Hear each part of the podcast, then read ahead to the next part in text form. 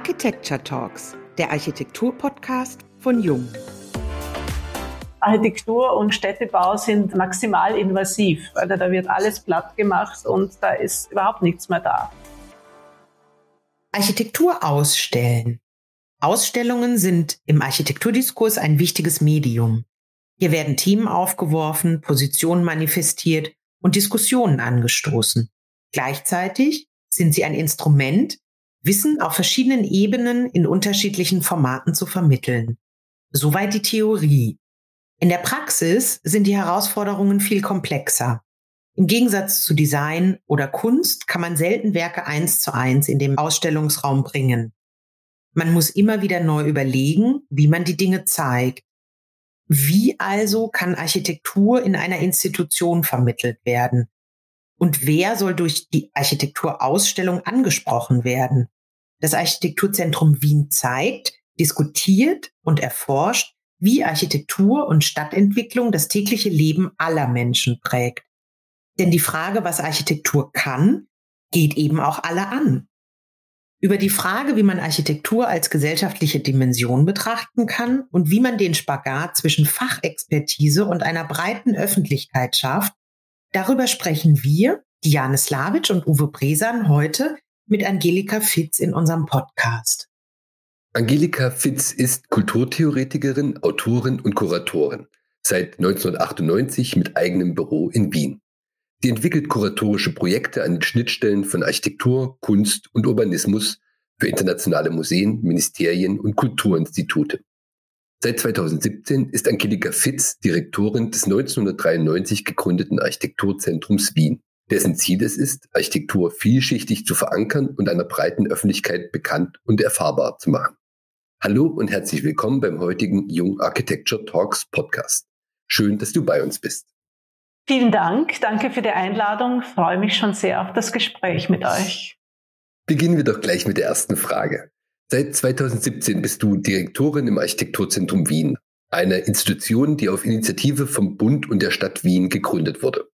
Das ist ein kleiner, feiner Unterschied zu den privat initiierten Institutionen in Deutschland und im Rest von Europa. Nimm uns doch mit und lass uns hinter die Kulissen deiner Institution blicken. Wie arbeitet ihr in Wien? Wie viele Mitarbeiter habt ihr? Was ist euer Sammlungsschwerpunkt? Wie oft macht ihr Ausstellungen? Was bietet ihr euren Besuchern darüber hinaus? Eine breite Frage gleich zu Beginn. Wie du schon gesagt hast, wir wurden wirklich in einer politischen Willensbezeugung Anfang der 90er Jahre gegründet, vom Bund und von der Stadt und sind weiterhin von beiden gefördert, haben natürlich auch sehr viel private Unterstützer und Unterstützerinnen, kleine und große, ganz wichtig und erwirtschaften circa ein Drittel unseres Budgets selbst über Kooperationen, Einnahmen und Unterstützerinnen. Wir haben circa 30 Leute, die mehr oder weniger fix bei uns arbeiten. Was ganz wichtig ist für das Profil der Institution, das Architekturzentrum Wien wurde, wie der Name schon sagt, als Zentrum gegründet in den 90er Jahren, als sehr diskursive Institution mit Veranstaltungen, Ausstellungen, Workshops, Konferenzen, sehr bald auch schon Vermittlungsprogramm für ganz ein breites Publikum, jung und alt, auch für ganz sozusagen ganz junge Menschen. Es hat sich dann aber sehr schnell in Österreich der Bedarf herausgestellt eines Ortes, eines Museums, wo Architektur gesammelt ist. Das macht nämlich in Österreich, da hat bis dahin niemand gemacht. Das heißt, zu dieser Zentrumsfunktion ist dann die Sammlungsfunktion dazugekommen. Das hat das Architekturzentrum sozusagen aus eigenem Antrieb übernommen und inzwischen haben wir eine riesige Sammlung zur österreichischen Architektur des 20. und 21. Jahrhunderts. Darunter ganz viele Nachlässe der wesentlichen Architektinnen und Architekten, wollen das auch immer mehr in Richtung Architektinnen unter anderem ausweiten. Da gibt es natürlich historisch große Lücken, oder nicht natürlich, leider, in der Architekturgeschichte und wollen hier auch forschen. Wir zeigen aber neben dieser Arbeit mit der Sammlung auch ganz internationale Architekturpraxen alles wird zusammengehalten durch eigentlich eine ganz einfache Klammer, dass uns Architektur als gesellschaftliches Medium interessiert, als Architektur, die von der Gesellschaft mitgeprägt wird, die aber auch die Gesellschaft mitprägt, umgekehrt. Das ist der Kern. Das heißt, wir sehen auch die Sammlung, die Forschung in der Sammlung und das Ausstellung der Sammlung nicht als kunsthistorische Arbeit, auch zu einem gewissen Anteil, aber eine Architektursammlung erzählt politische Geschichte, soziale Geschichte, Kulturgeschichte im weitesten Sinn. Das heißt, wir forschen sehr stark kulturgeschichtlich, sozialgeschichtlich und vor allem transnational. Uns interessiert nicht die österreichische Nationalgeschichte, sondern wir wollen es immer in einen breiten internationalen Kontext stellen. Und bei den Ausstellungen ist das genauso. Darum bin ich auch angetreten 2017 im AZW mit dieser Leitfrage, was kann Architektur? Das ist ein wichtiger Shift von der Frage, was ist Architektur? Oder oft fragen dann Museum, was ist gute Architektur? Ist natürlich eine interessante Frage, über die man lange streiten kann. Mich interessiert aber viel mehr, was kann Architektur? Und da kommt man dann natürlich sehr schnell wieder zu den gesellschaftlichen Themen. Was kann Architektur beitragen zu Themen? Und das kann Architektur aus verschiedenen Teilen der Welt sein, mit der man zeigen kann, was Architektur alles leisten kann für unser Gegenwart, aber vor allem auch für unsere Zukunft. Das ist gerade ganz schön beschrieben und es passt eigentlich auch ganz gut zu unserer nächsten Frage. In der Vorbereitung zu dem Podcast ist uns ein ganz schöner Satz in die Hände gefallen. Die meisten Menschen haben zu Wetter und Architektur einen ähnlichen Zugang. Man nimmt viel hin, lässt viel geschehen. Und manchmal regt man sich eben auch darüber auf. Was sagt das über den Status quo von Architektur eigentlich aus? Ja, Architektur und noch mehr Stadt, also wir beschäftigen uns ja auch genauso mit Raumplanung und Urbanismus, Stadtplanung, bleibt ja immer im Hintergrund, bis etwas stört.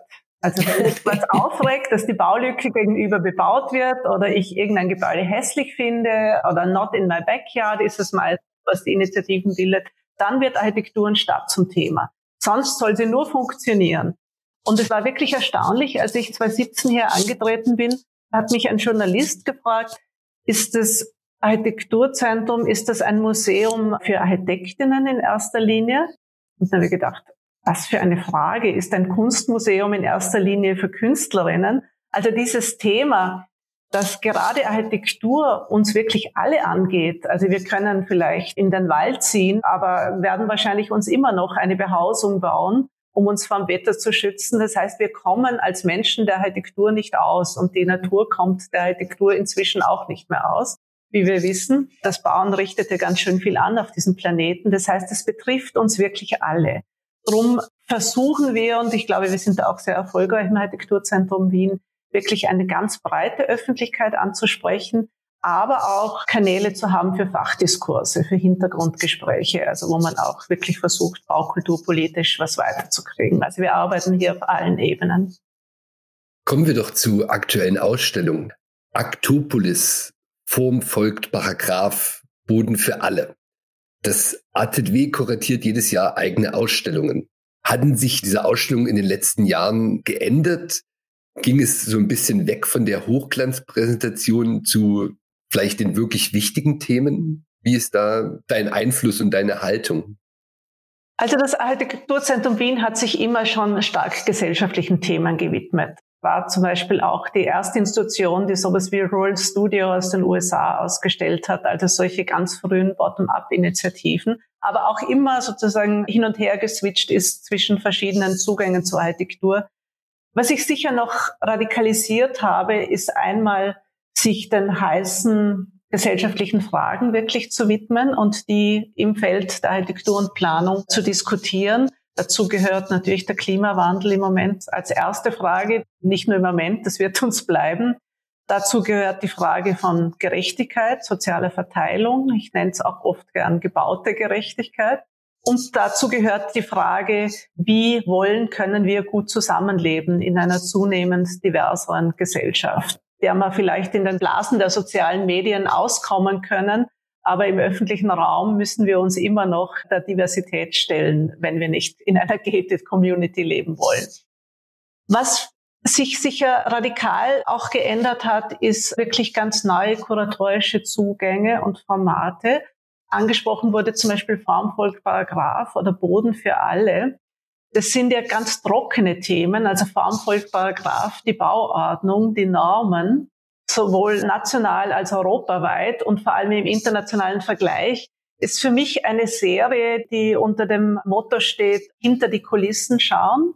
Ich glaube nämlich, je mehr man über etwas weiß, desto mehr interessiert man sich für die Dinge. Es heißt ja oft, die Leute interessieren sich nicht, die wollen das nicht wissen, die sind zu blöd, in Anführungszeichen. Aber wir haben es gerade bei Form folgt Paragraph. Also diese Frage, wieso schauen denn Häuser aus, wie sie ausschauen? Wieso schaut die Stadt aus, wie sie ausschaut? Weil da vielleicht die Feuerwehreinfahrt ist und weil es da die und die Regulatoren sind, nicht weil irgendwelche Architektinnen einen Blödsinn entworfen haben, sondern es gibt so viele Pragmatismen, und wir haben das wirklich wie kunsthistorische Exegesen zum Teil gemacht, so an Fotos gezeigt, ja, der Dachfirst ist genau da und diese Form kommt von dieser Bauregel und da wirkt diese Norm. Also wie diese Regeln wirklich auf die Gestaltung auch einwirken. Und das andere ist, wie kulturell gemacht diese Regeln sind. Also wieso hat London eine ganz andere Brandschutzregelung als wir hier in Wien? Das hängt zum Teil auch mit großen kollektiven Erinnerungen zu tun. Also in Wien hatten wir einen Ringtheaterbrand, wo die Türen nach innen aufgegangen sind, damals im Ringtheater. Und ganz viele Menschen vor allem auf den billigen Plätzen verbrannt sind. Das ist ein kollektives Trauma, das 100 Jahre später noch nachwirkt in einer extrem strengen Brandschutzverordnung. In London hat es die großen Brände gegeben und da war es immer wichtig, dass die Nebengebäude nicht Feuer fangen. Und die Einzelgebäude sind viel schlechter geschützt. Dann kommt noch die Neoliberalisierung seit Thatcher dazu und, und, und noch mehrere Faktoren, die wirklich sich auf Normen und Brandschutzregeln oder auf Gesetze auswirken natürlich. Und ich glaube, was in der Ausstellung, das war ein wahnsinniger Publikumserfolg.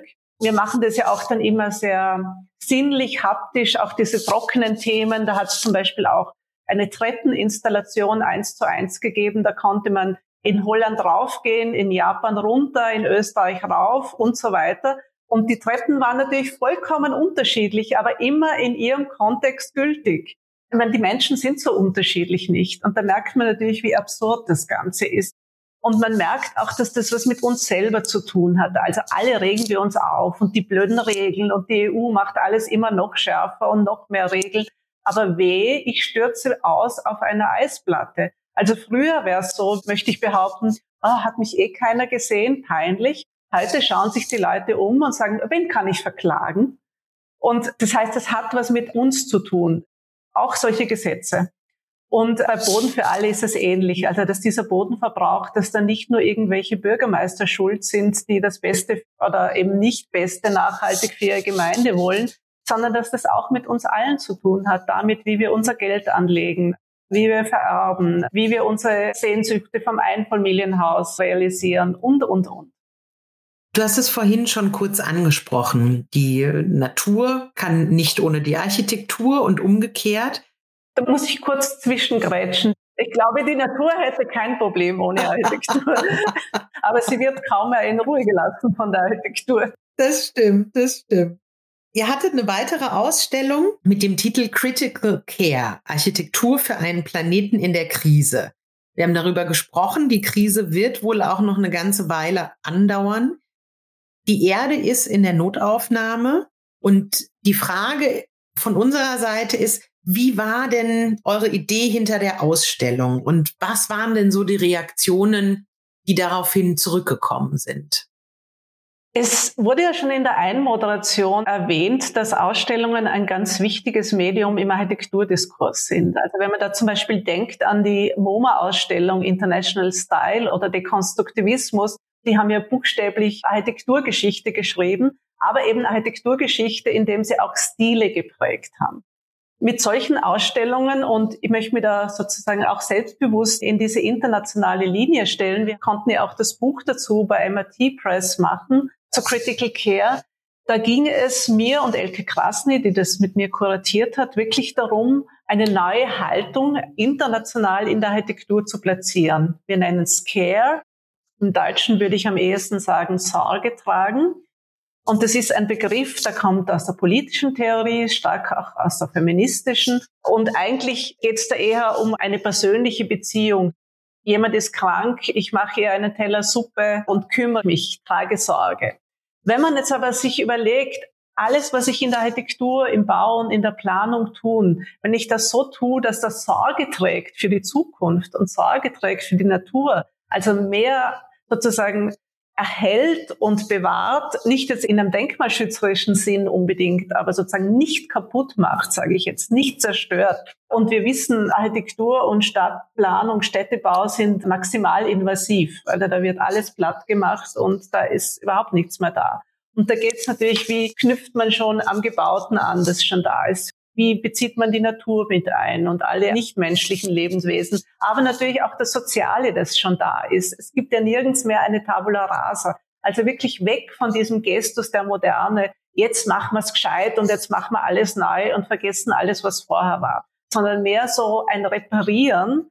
Dieser Care-Begriff, der geistert im Moment ja durch ganz viele Veranstaltungen, auch in der Architektur und Planung. Also mir kommt vor, wir haben da wirklich was ausgelöst also vor allem auch mit dem Buch, das sehr schnell ausverkauft war.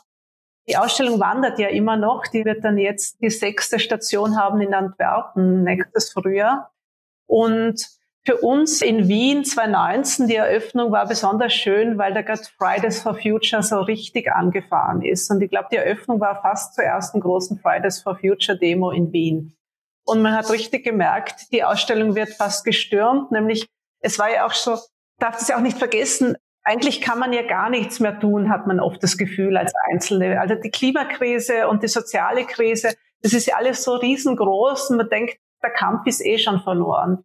Und die Ausstellung Critical Care, Architektur für einen Planeten in der Krise, die zeigt 21 Beispiele aus der ganzen Welt, die tatsächlich realisiert sind, also keine Hypothesen, die schon seit einigen Jahren funktionieren, die sich bewiesen haben und die alle eigentlich recht großmaßstäblich sind. Viele Leute haben sich nämlich erwartet, dass das so bottom-up, so Nachbarschaftsgärten und so was Niedliches ist. Es sind gar keine niedlichen Projekte. Es sind in allen Projekten auch Stadtverwaltungen drin oder große Unternehmen drin. Und das ist ein ganz wichtiger Punkt, den die Ausstellung deutlich macht. Es geht um neue Akteurs- oder Akteurinnen-Konstellationen. Also es müssen sozusagen die Großen und die Kleinen top-down und bottom-up zusammenarbeiten. Ich glaube, das ist überhaupt eines der größten Themen, dass man sozusagen nicht entweder oder bottom-up oder top-down, sondern dass es da neue Schnittstellen braucht. Du hattest ja gerade erwähnt, die sechste Station steht sozusagen vor der Tür in Antwerpen. 2019 war die erste Ausstellung bei euch im Hause. Konntet ihr beobachten, dass die Ausstellung vielleicht schon an der einen oder anderen Stelle Handeln und Denken im positiven Sinne beeinflussen konnte? Zum Teil sogar ganz konkret. Zum Beispiel haben wir auch aus Barcelona die Superblocks, wo sozusagen einzelne Blöcke abgesperrt werden für den Autoverkehr. In Wien wird es in Kürze die ersten Supergrätzel geben. Also das hat sicher auch damit zu tun. Es war aber schon vor der Ausstellung, was da das, das Museum auch zum ersten Mal gemacht hat. Wir haben uns ja schon zwei Jahre vor der Ausstellung 2017 selber einen öffentlichen Arbeitsraum in einem Stadtentwicklungsgebiet gemacht in Wien, nämlich am Nordbahnhof mit einem sehr spannenden urbanen Leitbild von Fleiß Drerowitz, die auch dabei waren. Die Technische Universität war dabei und ganz viele Studierende und verschiedene kleinere Partnerinnen und haben da einen Sommer lang mit internationalen Architektinnen, Künstlerinnen gefragt, was heißt dieses Sorge tragen, dieses Care konkret auf verschiedensten Ebenen. Also von Gemeinschaftsräumen, die es schon gibt in der Umgebung, bis zu anders arbeiten, bis zu anders mit der Natur natürlich umgehen auf dem Gelände, wenn man das wirklich ernst nimmt. Das heißt, wir haben uns da auch schon sozusagen nicht als Planerinnen natürlich, aber kuratorisch eingebracht. Critical Care eure nächste große Ausstellung, die ihr gerade vorbereitet, ist die Neukonzeption eurer Dauerausstellung oder eurer Schausammlung. Das Ganze soll unter dem Motto stehen, Hot Questions, Cold Storage. Was verbirgt sich hinter diesem Titel und wann können wir damit rechnen, dass sie eröffnet wird? Die neue Schausammlung, Dauerausstellung, die wir jetzt wirklich als Schausammlung machen, mit ganz viel Originalobjekten, Zeichnungen, Möbeln, Modellen natürlich, die wird am 2. Februar eröffnet und ist dann bei uns in Wien für viele Jahre oder für einige Jahre auf jeden Fall zu sehen. Ein Museum kann natürlich nie die ganze Sammlung zeigen. Wie alle Museen haben wir ein großes Sammlungsdepot mit tausenden Quadratmetern an Hochregalen. Wie macht man jetzt eine Dauerausstellung? Was nimmt man da raus? Was sind die relevantesten Objekte? Und wir, das Konzept habe ich gemeinsam mit unserer Sammlungsleiterin, der Monika Platzer, gemacht. Die Monika Platzer hat fungiert als Kuratorin. Uns war wichtig, dass wir diese Frage, was kann Architektur auch an die Sammlung stellen? Und diese Hot Questions sind jetzt sieben Leitfragen, die an den Cold Storage, an den stillen Speicher gestellt werden, weil wir auch sagen, eine Sammlung ist eben nicht nur eine Ansammlung von irgendwelchen Dingen, die da liegen und wenn man hintippt, was erzählen, sondern man muss diese Dinge kontextualisieren und man muss die Dinge buchstäblich zum Leben erwecken im Horizont der Gegenwart. Und wir haben jetzt zum Beispiel Fragen wie, wie überleben wir? Also wieder sozusagen die planetarische Frage. Und da gibt es natürlich ganz interessante Ansätze in der österreichischen Architektur schon in den 60er Jahren. Und da merkt man auch die Bandbreite. Es gibt die futuristischen, die gleich einen neuen Planeten besiedeln. Es gibt aber auch die frühen Solararchitekturen und Lehmarchitekturen. Und diese verschiedenen Stränge gibt es bis heute, also Low-Tech, High-Tech und so weiter. Und was wir machen, ist so wie kleine Teaser oder Trailer, dass wir aus der Vergangenheit wirklich so spannende Projekte und Objekte nebeneinander stellen. Also ich glaube, ganz viel erschließt sich schon in der wunderschönen gestalterisch von Tracing Spaces und Seite 2 grafisch gestaltet. Also es ist eine sehr üppige, sinnliche Ausstellung wo man durch diese vergleichende Nebeneinanderstellung schon ganz viel buchstäblich ersehen und erspüren kann, wo wir aber das Ganze natürlich auch immer noch aktuell kontextualisieren. Und eine andere Frage ist Kapital, wer macht die Stadt? Wo man natürlich vom jetzigen Finanzkapitalismus ausgehen, der unsere Städte massiv verändert hat in den letzten Jahren durch das Betongeld, aber durch diese Linse dann auch zurückschauen, zum Beispiel auf die Gründerzeit in Wien und auf Otto Wagner und Lueger, aber auch immer wieder auf die vergessenen Seiten, also sozusagen nicht nur auf den Adolf Loos, sondern auch auf die Lina Loos zum Beispiel. Also auch diese Frage von dem anderen und der Ausgrenzung von Gender bis Antisemitismus. Und dann löst ihr euch von einem chronologischen Konzept. Absolut. Die Folgedauerausstellung war eine Chronologie durch die österreichische Architekturgeschichte das 20. Jahrhundert. Jetzt machen wir es radikal thematisch und sozusagen springen in den einzelnen Themen wild durch die Zeit. Es wird eine sehr lustvolle Schausammlung, Dauerausstellung mit ganz vielen Überraschungen, ganz vielen Objekten, die man schon lange nicht mehr gesehen hat oder noch nie gesehen hat und wirklich sehr, glaube ich, tollen Nachbarschaften, die ganz viel erzählen. Klingt jetzt schon spannend. Wir haben große Lust darauf, uns das hoffentlich bald anschauen zu können. Ich glaube, was sich in den letzten Minuten sehr deutlich gezeigt hat, ist, dass ihr ein unglaublich breites Programm bietet im Architekturzentrum und euch auch so als Brücke zwischen der Fachwelt und den Alltagsexpertinnen versteht.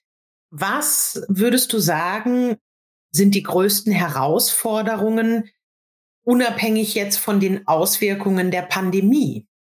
Diesen Spagat zu schaffen und es noch breiter zu machen, ist sicher eine große Herausforderung, wo die Pandemie jetzt schon nochmal verschärfend dazu kommt. Also ich glaube, dieses Thema, dass man sich wieder im physischen öffentlichen Raum trifft und wir verstehen den institutionellen Raum des Museums ja als öffentlich diskursiven Raum. Ich glaube, da muss man die Menschen jetzt wirklich wieder hinführen. Zum Teil ist die Sorge, zum Teil ist die Bequemlichkeit. Das wird noch dauern, bis das wieder dieselben Zahlen sind.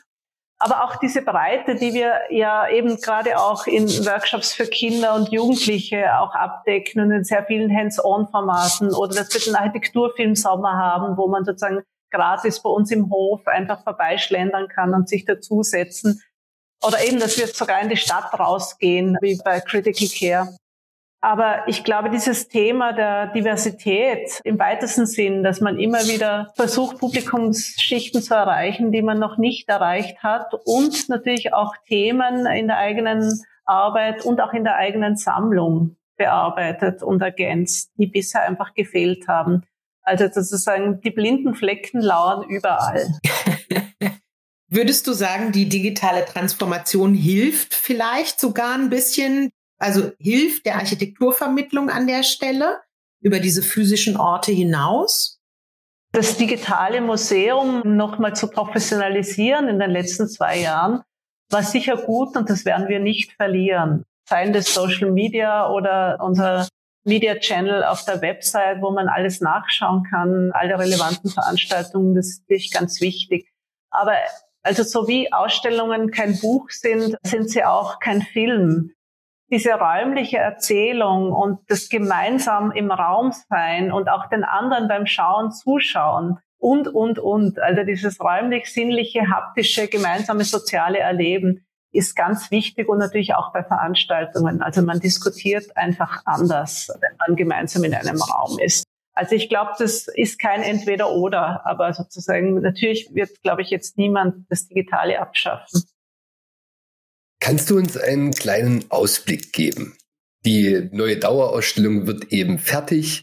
An welchen Themen arbeitet ihr darüber hinaus schon gerade und könnt uns vielleicht schon mitnehmen für zukünftige Ausstellungen?